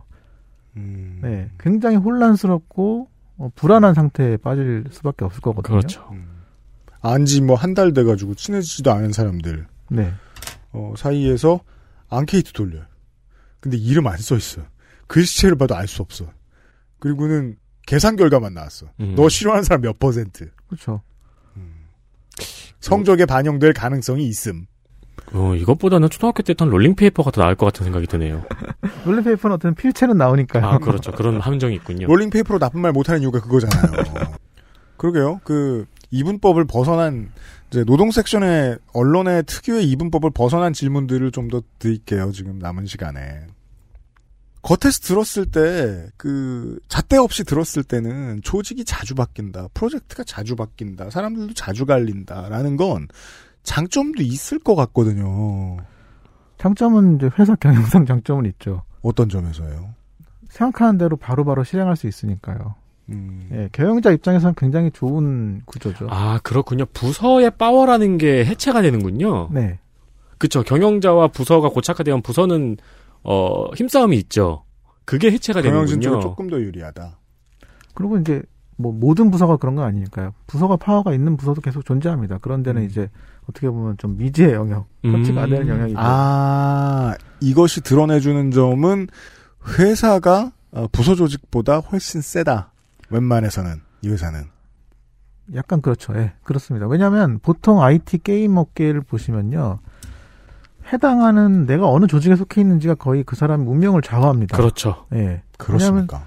조직장의 파워가 굉장히 네. 크고 음. 그건 저희도 마찬가지긴 해요. 마찬가지긴 한데 그거 위에 한 단계가 한 단계가 더 있는 거죠. 음. 네. 그렇게 나의 운명을 좌우할 수 있는 조직장도 회사의 큰 방향성에 의해서 그냥 얼마든지 갈릴 수 네, 있다. 바뀔 수 있다. 음, 예를 들어 이제 저희가 알고 있는 게임 업체의 사례들에서는 프로젝트가 엎어지면 그 직원들이 쫓겨나는 경우들이 많아요. 네. 실제로 생계에 위협을 받는 경우들이 있어요. 카카오는 그런 건 아닌 것 같네요. 이게 주로 이제 포털 쪽과 게임 업계가 조금 다르긴 합니다. 네. 조금 다르긴 한데 크게 보면은 근데 어딱 눈에 띄는 광고 사직이 없을긴 하지만 내가 하고 있는 업무 자체가 없어지면요 다들 고민을 빠지게 됩니다 당연히 네. 실제 어, 인생적인 고민을 하게 되는 상황이 돼요. 심정적 빈 책상을 내주는 전술은 있군요, 회사에서. 네. 왜냐하면 내가 어쨌든 커리어라는 게 되게 중요한 부분이잖아요. IT 업계. 그렇죠. 세부 skill, skill set과 커리어가 되게 중요한 부분인데 음. 그 부분이 일순간에 그냥 어떤 나의 의지가 아니라 타의에 의해서 그냥 이렇게 뭔가 어, 바뀌게 되는 거죠. 네, 그랬을 때 느끼는 상실감 굉장히 크죠. 그래서 보통 아무리 회사들이 요즘은 게임 업계에도 이제 뭐 보통 이제 reboot라는 말 게임 업계에서는 좀 안 좋은 의미로 쓰이거든요. 음. 왜냐면 왜냐면 그렇게 폭파된 스튜디오에 계신 분들이 reboot라는 조직에 다 모이게 됩니다. 아, 그렇구나. 그래서 다시 거기서 다른 조직으로 가게 되는 그 조직을 보통 reboot라고 많이 해요. 음. 그래서 그런데 모이게 돼도 실제적으로 옮겨갈 수 있는 어떤 내가 나에게 맞는 업무가 없, 없다면 그 당연히 회사가 아무리 거기서 계속 어디 옮겨갈 기회를 준다고 하더라도 그게 가능한지 실제로 우리가 포털을 쓰다 보면은 가끔씩 서비스가 없어지는 경우가 있잖아요. 음. 네. 그 서비스가 없어질 때 그 서비스를 담당했던 팀원은 그런 상황을 겪고 있는 거군요. 그렇죠. 그럼 나는 nomad가 되는 거예요? 같은 회사 안에서? 네. 떠도는 거예요. 네. 그럼 skill set이 쌓이지도 않고 지금 당장 다른 회사 가고 싶어도 resume에 넣을 만한 것도 안 쌓이고 계속 마이너스만 되고 네. 그런데 지금 알려주신 대로 그런 일이 잦으면 어 인사평가에 이런 박한 일이 없어도 인생에 행 그다지 행복하지 않겠네요 인생이. 그렇겠죠. 예. 저는 그러니까 업계에서 어떻게 보면은 되게 소수의 서비스, 소수의 게임들이 성공하거든요. 네. 그럼요. 근데 이 구조에서는 대, 다수는 사실 그렇게 행복하지 않은 경우가 생길 수밖에 없어요. 음. 그거에 대한 대응책 방, 대응 방식이 어떻게 보면 자연에게 맡기는 방식인 거죠. 지금은 예. 내 개인이 맞는 조직을 찾아서 알아서 가라.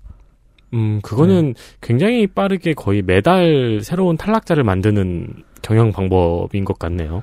그래서 어떻게 보면은 언론에는 굉장히 IT 업계, 게임 업계가 크게 성공한 케이스만 나오는데요. 저는 알려지지 않은 케이스가 훨씬 많을 거라고 생각해요. 음. 네. 이 구조에서는 다수가 행복해지기 어려운 구조가 아닌가?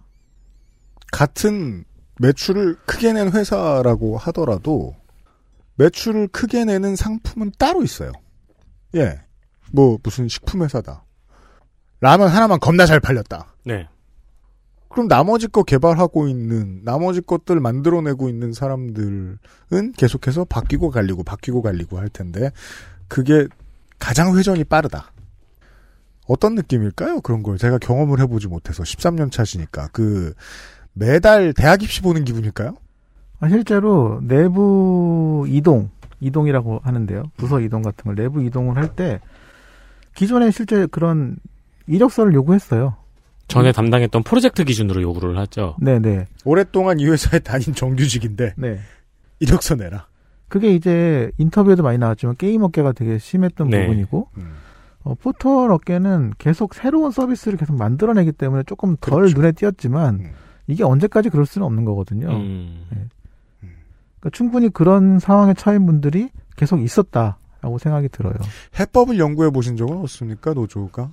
왜냐하면 포털이라는 곳이 새로운 서비스를 만들어내지 않고 가만히 있어서는 안 되기 때문에 근데 이게 진짜 도리상. 어, 디서부터 수정해야 될지 저도 깜깜하긴 한데요. 왜냐하면 내부 이동도 많지만 유입 유출도 굉장히 많습니다. 바깥에서요? 예. 1년에 한 20% 정도는 새로 유입되는 경우도 있어요. 음. 거기 직원이 몇 명입니까? 저희 한 2,500명 정도 되죠. 2,500명인데 한 해에 500명이 들락날락한다? 뭐 많으면 500명? 그래 어쨌든 수백 명이 왔다 갔다 합니다. 정규직이 많은 회사 치고는 되게 버스 터미널 대합실 같네요. 그, 그 복잡하기가. 직원들도 이제 이직한 회사가 판교에 있을 가능성이 높아서 그렇죠. 밥집에서 만나죠. 네. 많이 만나요. 네. 실제로. 음, 근데 이게 저희만 그렇다기보다는 저희가 좀 더 많을 수도 있는데 대체로 IT 업계가 다 그런 경향을 가지고 있어요. 네. 왜 건너뜁니까? 네? 왜 건너뜁니까? 어디를요? 왜 뛰어다닙니까? 다른 회사. 아, 어, 나를 중심으로 보면요. 내가 이직을 하는 게 나의 커리어나 나의 성장에 훨씬 더 주도적인 선택을 할 수 있는 거예요. 네. 네. 지금까지 들었던 이유로 회사에서는 내가 대파인데 어느 요리에 넣을지 매번 달라진다. 네. 그리고 난 계속 대파. 쓰이지 않을 수도 있고 아닐 그- 수도 있고 주도권을 갖기 위함이군요. 회사를 떠난다는 건. 실제로 그래서 그 블라인드를 좀 보신다고 하니까 네. 회사의 회사의 어떤 그 복수를 하기 위해 음. 난 이직을 하겠다. 음. 음. 이게 결론이 나는 거죠. 네. 이 전통적인 어떤 회사의 입장이나 산업에서 보면 잘 이해가 안 되실 수 있어요. 왜 회사에 뭔가 그 손실을 끼치기 위해서 이직을 하지? 이게 이제 오랫동안 지적되어 왔던 IT 업계에서 노조가 조직되기 어려운 이- 가장 큰 이유였죠. 사람 간의 관계를 형성하기 되게 어려운 거죠. 그거는 역설적으로 지회장님이 참 알기 어려운 혹은 IT 업계에 뿌리를 내린 노동자들이 참 알기 어려운 문제일 것 같아요. 저는 이제 어쨌든 한 회사에 오래 있긴 했었으니까요. 그러니까 예를 들어 아주 큰 호텔입니다. 내가 호텔리어야. 호텔은 오래된 업계다 보니까 옛날 고용 방식을 갖고 있어요. 내가 승진을 포기한다고 해도 평생 그 자리에 있을 수 있어요. 그래서 평생 모두가 모두를 알죠. 네. 온 건물에. 네. 그런 삶은 없다. 없죠. 네. 아. 그게 이제 선택해서 사람이랑 안 친해지기로 한 내향인이 아닌 이상은 그게 꽤 답답한데요. 그리고 그것 때문에 내가 삭막해지면 그 사실을 알기도 어려워요. 맞습니다. 그래서 되게 드러 문제가 드러나기 되게 어려워요. 네. 그러니까 음. 노동 문제가 발생했을 때 이것이 회사의 잘못인지 직원의 잘못인지를 판단하기도 어려워지고 혹은 이게 노동 문제인지 지각하기도 어려워지고. 그렇죠. 공론화도 어려워지고 실제 어 저는 뭐 정확히는 모르겠지만 어떤 분들은 그거를 노동 문제로 안 보고 나의 문제로 보는 분들도 있는 것 같아요. 그게 첫 취직 때부터 그게 습관이 되었으니까요. 네, 네. 전 그게 오해라고 생각 안 해요. 꾸준히 쌓여온 데이터에 의한 추론일 테니까. 네. 어... 그런 고민을 블라인드 같은데 올라오는 경우도 종종 있습니다. 음. 내가 이거 먼저- 내가 잘못한 거냐? 네. 그렇다면 너무 심각한 게 다른 업계에서는 이렇게 그 자각의 기본이 안 된 수준인 경우가 드물거든요. 노동자가 어, 어찌 보면 되게 반대로 경영에 유, 유용한 시장이네요. 유용하죠. 네. 저는 네. 되게 자본에 굉장히 특화되어 있다고 볼 수도 있을 것 같아요. 네. 다쳐도 다친 줄 모르는 파편화된 인재들이 쌓여 있는 시장. 이제 거기에서 조금씩 이제 노조도 생기고 있고 조금 자각이 생기고는 있습니다. 이 문제가 나 개인의 문제가 아니라 집단의 문제라는 부분이 사실 중요한 부분인데요. 음. 그 포인트가 나와야지 사실 해결이 될 것 같다는 생각을 가지고 있거든요. 네. 뭐 너무 얘기하다 보니까 약간 크게 번지긴 아니, 했는데 저, 좋아요, 이런 거. 나름의 깨달음이 있는 것 같- 같이 느껴지잖아요? 네. 예. 제가 좀 어깨에 오래 있어서 그럴 수도 있습니다. 네. 이게 과- 저는 항상 그렇거든요. 과거와 다른 점이 무엇일까라는 고민을 많이 했었어요. 음. 저는 이 포털 업계에 있기 전에는 이제 게임 회사에 있었고 네. 당시 굉장히 즐겁게 회사를 다녔습니다. 정말. 첫 직장 좋죠. 그렇죠. 그때는 뭐 눈에 띄는 거에 집중하면 그냥 그게 자체가 어쨌든 서비스화 됐으니까요. 그렇죠. 그런데 요즘 들어서 이제 상황을 보니까 왜 회사들이 다 이렇게 됐지? 이런 고민을 많이 하거든요. 음. 예전과 뭐가 바뀌었지? 네, 뭐가 바뀌었지? 음. 그래서 그런 걸 고민하다 보니까 약간 이렇게 생각이 좀 넓어지고 야, 넓어지기만 한 것 같아요. 약간. 네. 그리고 이렇게 프로젝트 단위로 직원이 평가가 되다 보니까 뭐 어떤 회사에 노동 문제가 발생했을 때 그 책임을 회사로 돌리지 않고 프로젝트에 돌리더라고요. 네, 그런 것도 아까의 어떤 자각 문제와 좀 연결돼 있는데요. 실제로 그런 비판 의견들이 존재해요. 저 매출 안 나는 서비스에 있는 사람들을 왜 우리가 다 같이 함께 끌고 가야 되느냐. 자발적 노노 갈등.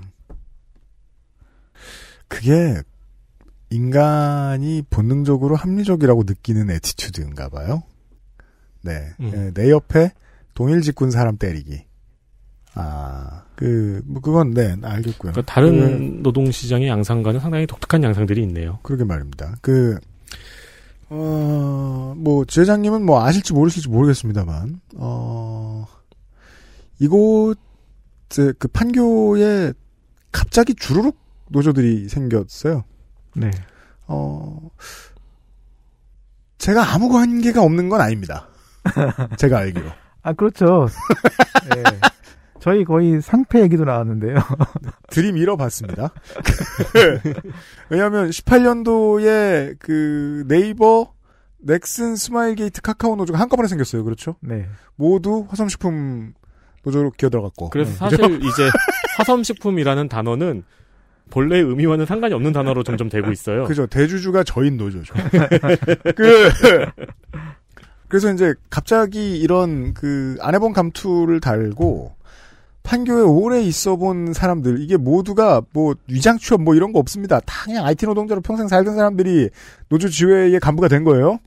이 양반들끼리 모여가지고 대화를 하시다가 아, 좀 더, 좀 더 말씀하신 대로 생각이 좀 커지셨을 수도 있겠어요. 보통 때는 잘 드러나진 않아요. 왜냐하면 음. 현안 문제의 해결이 되게 중심이 있기 때문에 음.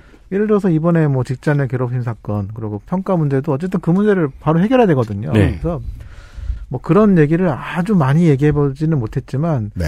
좀 근저에 공감대가 있다고는 저는 생각해요. 업계 음. 자체의 좀 변화라든가 음. 어 우리가 어떻게 앞으로 나가야 될 것인가에 대한 고민이 쌓일 수밖에 없다. 왜냐하면 회사랑도 계속 협상을 하고 있고 또 계속 IT 노동자들 개발자들과도 계속 얘기를 하다 보면은 이걸 어떻게 해결할 것인가 고민이 생길 수밖에 없거든요. 음. 근데 또 노동조합은 어떻게 보면 전통적으로 그런 환경과는 반대되는 기질을 가지고 있어요. 네. 그러니까요. 네. 지회장님 말씀 듣다 보니까 전통적 제조업의 어셈블리 라인이 겁나 인간적이라는 걸 깨달았어요. 그렇죠. 저희는 그렇게 생각합니다, 실제로. 음. 그 양반들은 평생 친구에다가 맨날 일도 없이 술 먹느라 늦게 들어오고 같이 자식 초등학교 입학한 것도 알고 다 같이 가요. 네. 노조가 겁나 끈적끈적해요. 네. 여긴 안 그렇잖아요. 네. 전혀 반대잖아요. 전혀 안 그렇고요. 저희는 영어 이름 쓰잖아요. 네. 그러니까 실제 본명도 모르고. 아 그렇구나. 본명도 모르고 나이도 전혀 물어보지 않습니다. 뭐 가족 관계도 모르죠. 실제로 거의 아주 친하지 않으면 거의 몰라요. 트위터 노조는 아이디만 아는 거 아니야? 가족 관계도 모르고 그래요. 가족 관계 모르는 어, 다 이해합니다. 네. 근데 몇 가지는 단점이라고 안 생각이 안 되기도 하고 한편으로는 단점이라고 생각되기도 하고 그러네요. 이 과거에 이런 게 힙하다라는 어떤 그런 문화였죠. 네. 그게 극단적으로 적용되니까 이렇게 그죠. 현상이 나오더라. 음... 맞아요. 트위터 얘기해서 말인데 요즘 트위터 들여다보면 3년 전, 4년 전에 절대로 할 수 없는 말 하는 사람들이 늘고 있습니다. 참견하고 오지랖 해주는 사람들 고맙다. 아, 그렇게 됐구나. 변하고 있어요. 지금 그 얘기를 듣고 있네요. 아, 이게 저, 뭔가 그, 그냥, 그냥 노동 이슈 이야기 들을 줄 알았는데, 아, 네. 사상살이 논하고 있습니다. 네. 네. 뭐 개인 성향도 좀 있어요. 그래서, 현안 문제에만 너무 이제 매몰되다 보면은, 어떻게 보면은, 장기적인 과제를 놓친다고 좀 생각이 들어가지고 그리고 결국 해결책을 찾으려면 방향을 잡아야 되거든요. 네. 네. 그래서 뭐가 문제인지 뭐 단순히 이 항목을 없애면 문제가 해결되냐 이런 질문에 대해서 계속 생각하다 보니까 뭐 그러니까요. 뭐, 오늘 네. 당장 그거 철폐하라고 머리띠 두르고 들어눕는다고 해서 그 다음 미래가 발, 조금 더 밝아진다는 보장이 없잖아요. 네. 결국 지금 제사장님 말씀하신 대로면 회사하고 정말 어, 아주 우호적인 분위기에서 감정을 담아서 머리를 짜야 될 것 같아요. 근데 그 회사가 그렇게 왜냐하면 의장도 말을 그렇게 했단 말입니다. 건강한 조직이 됐으면 한다. 직원들이 행복했으면 한다. 근데 말씀하신 대로의 분석이 제가 맞는 것 같은데 그그 그 말이 정말 그 말씀이 정말 맞으면 김범수 의장이 의도하는 이런 회사는 되지 않을 거예요. 그렇죠. 좋은 대답입니다. 근데 그러니까 그래서 네. 저도 의문인 게 네. 과연 김범수 의장은 이 문제의 원인을 뭐라고 생각하는지 음. 제가 사실 그 대답을 듣고 싶거든요. 음. 네. 그게 의, 제가 아까 두둔했잖아요. 김범수 의장을 대신 두둔했잖아요. 어, 대빵은 그냥 점잖은 말만 하고 뒤로 빠지는 게 맞다. 네. 저는 그, 그, 그 믿고 있긴 한데 노조 지회장은 지회장은 지회장의 역할이 있잖아요. 당연히 궁금해야 돼, 해야 돼, 해야 되죠. 혹시 정말 저게 분석의 전부면 어떡하지? 아는 게 전혀 없으면 어떡하지? 진심이면 어떡하지? 아, 진심이면 나쁘지 않아요. 그럼 공부했는지 아닌지 뭐 들어볼 생각도 있을 수 있는 거니까. 아, 네, 네. 근데 아는 게 저게 다면 어떡하지? 제가 실제로 그런 거를 테스트 해보고 싶은 생각이 있어요. 그래서 저는 요즘에 어 이제 내부적으로는 브라이언이죠. 어, 김범수 의장에게 저희는 이제 내부 회사 시스템도 일반적 기업 과는 되게 달라요. 음. 내부 시스템이 이제 한마디로 트위터 같이 돼 있죠. 실제 사내 시스템이 SNS로 형태로 구조로 돼 있어요. 음. 하필 트위터 얘기하셔가지고 평상시에 늘 조리 돌리나요? 아 그런 그런 사례도 나오긴 합니다. 아, 예. 아, 예. 그러니까 이게 누구나 한 부분만 볼 수밖에 없는 상황이에요. 네. 네. 나에게 어떤 멘션이라고 저희는 하는데 멘션이 걸려야지 그 부분에 대한 관심이 갖게 되고 전체 피드도 존재하고 있거든요. 근데 저도 이제 김범수 장한테 그래서 매, 어, 자주 멘션을 보냅니다. 음. 네. 우리의 어, 질문이나 이런 거에 대해서 음. 과연 이 사람이 읽고 있는지 네. 음. 아직까지는 답변 받지 못했어요. 뭐 그래요? 같은 회사 동료를 떠나서 대표자와 노조 주회장이잖아요. 그 회사 노조 막 겁나 많습니까? 여러 개입니까? 아니잖아요. 네, 하나죠. 아, 그러니까 급이 맞으니까 대화를 좀 터달라 이게 아니라 직원 2,000명, 2,500명이라면서 그 사람들 중에 한 사람한테 대답하는 게 이렇게 어렵나? 그게 예. 어, 생각해 보면은 한 처음에 그 아까 말씀하신 다음 카카오 시절, 카카오 초창기 시절은 네. 저는 대화해 본 경험이 있습니다. 음. 예. 아, 그땐 열심히 했다. 예. 근데 지금은 그 대화를 어 보기가 어렵죠. 음. 음. 네, 이 부분도 확실하게 변화가 있는 부분, 회사로서의 변화가 있는 부분이 아닌가 싶기도 해요. 음. 그러니까 좀 더 하나 더 들어가면 이런 구조에서는 어 그런 개개인의 네트워크 소통이 얼만큼 잘 돼 있냐고 굉장히 영향을 많이 미치거든요. 음. 근데 그게 어 활력이 떨어지면 네. 네. 문제가 해소가 안 되는 거죠. 그렇겠죠. 네. 똑같이 대화가 잘 이루어지지 않고 소통이 잘 이루어지지 않고 사람들 간에 필요한 최소한의 친교도 생기지 않는 상황에서 파편화가 이어지고 조직은 계속 자꾸 이것저것 시도하면서 사람들이 뭉치거나 끈끈해지는 것을 방해하는 게 반복이 되면 결국은 블라인드 가서 각계 죽는다는 소리 내놓는 결과는 똑같이 반복될 가능성이 높습니다. 그래서 예전에는 뭐 구글의 사례도 비슷하게 카카오도 항상 매주 전체가 모이는 town hall 미팅이라든가 이런 게 진행이 됐었어요. 네. 그래요? 실제 뭐 김범수 의장이 굉장히 많이 나왔습니다. 당시에. 음. 열심히 했네요. 근데 그 빈도수만 봐도 확 변한 게 느껴져요. 음. 네. 뭐 작년은 코로나 영향이라고 볼 수도 있지만 어쨌건 분기에 한 번도 제가 열리지 못한 걸로 좀 보이고요. 네. 네. 아니 뭐 IT 기업인데 줌으로 하면 되잖아요. 그렇죠. 그러니까 이거에 대한 중요성이 그만큼 떨어지고 음. 예. 어, 눈에 보이는 실적이라든가 어떤 이런 부분에 대한 게 강조되고 그 입시하는 입시에 처해 있는 학생들과 비슷하다는 느낌이 들거든요. 그런 음. 그런 환경 속에서 계속 있다 보면 당연히 사람이 어 행복하지 못하고 당연히 네. 예. 개인에게 굉장히 무, 무리가 가는 지금 상황인 거죠. 음. 부자가 무섭네요. 실적이 나쁘지 않은 회사인데. 네. 근데 최근에 좋아졌어요.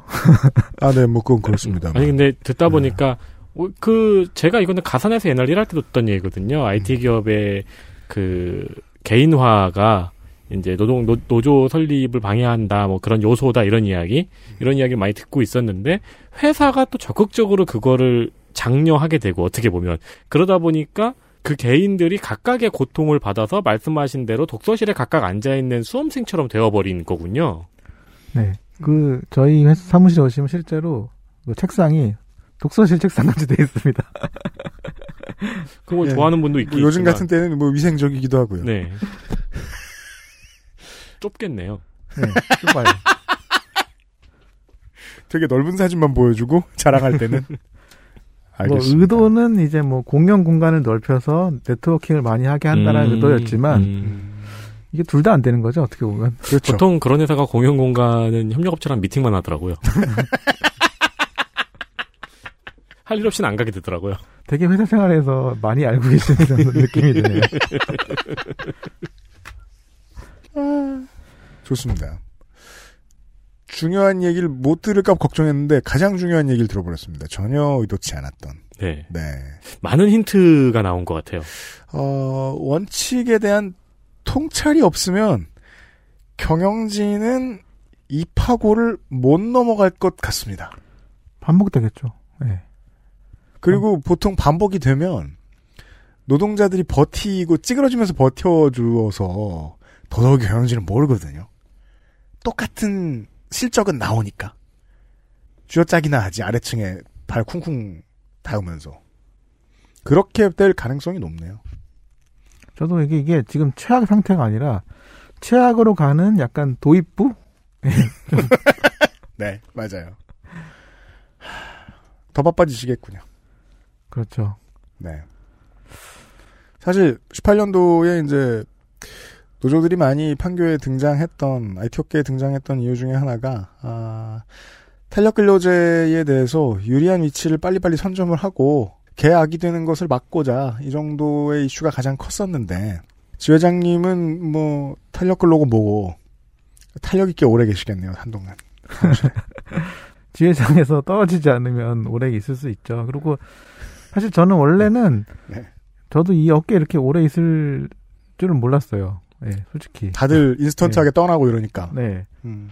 근데 어떻게 하다 보니까 굉장히 많이 발을 담그게 돼가지고 이렇게 오랫동안 있게 되는데 네.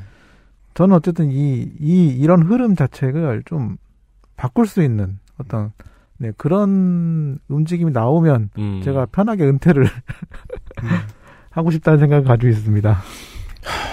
알겠습니다. 개발자의 끝은 치킨집이란 말이 또 다르게 들리네요. 여기까지 듣고 생각을 해보니까. 결국에는 튕겨져 나갈 수밖에 없다는 네. 결론이네요. 외로움의 결과가 치킨집일 수도 있겠고요. 네. 네. 편안한 은퇴를 응원하도록 하겠습니다. 지금부터. 다른 문제가 생기면 아, 안 만나는 게 좋지만 또 만나 뵙죠. 뭐 좋은 일로 저희가 뵐 수도 있죠. 아 그럼요. 어, 좋은 협력 사례를 만들어서 좋은 경영 모델을 개발해서 그걸 자랑하러 나오실 수도 있는 거니까요. 브라이언을 여기 데려다. 아, 예. 아, 좋은 것도 있어요, 사실. 좋은 뭐요? 것도 있는데. 아, 네, 그래요. 아, 자랑하지 마세요. 네. 네, 지금 타이밍에 자랑하기 좀 어려워서 그런 그러니까요. 네. 알겠습니다. 좋은 일이라도 한 번 또 뵙죠. 민주노총 화성식품노조 여기 아직 저 저 IT 이런 거 안 집어넣었죠? 아직까지는 없습니다. 아직까지 화섬식품이죠. 네. 네. 민주노총 화섬식품노조 카카오지회 크루유니언의 서승욱 지회장이었습니다. 나와주셔서 감사합니다. 감사합니다. XSFM입니다. 치약이 다 거기서 거기지 뭐. 그냥 싼 거 사자 싼 거. 얘 봐라. 요즘엔 안 그래. 꼼꼼히 따져봐야지. 요즘엔 그럼 어떤 치약 쓰는데? 요즘엔 요즘 치약. 유해 성분이 의심되는 건 하나도 쓰지 않고 오직 자연 유래 성분으로만 만들었거든. 파라벤, 트리클로산, 합성 계면 활성제. 조금의 의심도 허락하지 않았습니다. 성분부터 효과까지 안심 치약, 요즘 치약. 다른 제품과 원료를 비교해 보세요. 다른 제품과 다려낸 방식을 비교해 보세요. 진짜가 만든 진짜. 고전의 재발견. 진경옥. 평산네이처. 어, 지회장님이 가셨고요. 네. 네.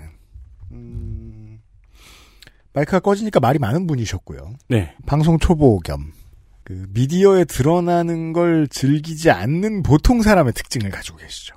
그러니까 지금 저희가 방송을 끝내고 마이크가 꺼지고 나서 굉장히 많은 말씀을 하시고 가셨어요. 그렇습니다. 주- 중요한 말씀을. 방송 한 만큼 말씀하시고 가셨어요. 네.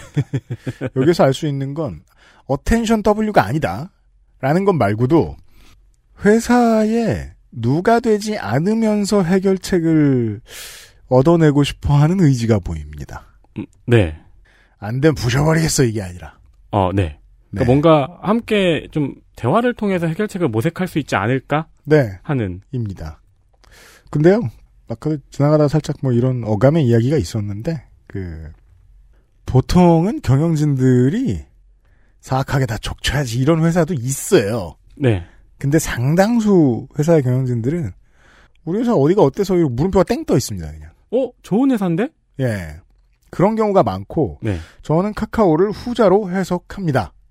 그러니까 악당과 바보의 차이. 경영진에서는 차이가 없습니다. 네. 둘이 하는 일이 비슷합니다. 그렇죠. 하는 일의 결과가. 네. 일정 부분에서는 본인들이 바보라는 걸 좀 그 인식할 필요가 좀 있을 것 같습니다. 네. 다행히 악당은 아닌데 결과는 똑같은 것 같습니다. 어, 그리고 좀 앞서 나갑니다마는 음. 저는 그런 생각도 들었어요. 그 IT 업계에서 이제 노조를 조직하신 분들이 네. 그 우리나라에 이제 좀 판에 박힌 노동 운동을 바꿔야 된다는 말씀을 많이 하시거든요. 그렇죠. 네. 그래서 카카오의 사례를 들으면서도 음. 이게 지금 끊임없이 IT 업계 노동 운동이 우리나라에서 실험을 하고 있구나. 그렇죠. 네. 그런 생각도 들더라고요. 네. 어, 새로운 실험을 어, 계속해서 그 사실은 구경을 하고 있습니다. 토요일에 그것은 알기 싫다 403회 시간을 마치도록 하겠습니다. 우리가 그래도 예고는 하고 끝낼까요? 뭐 하더라 다음 주에?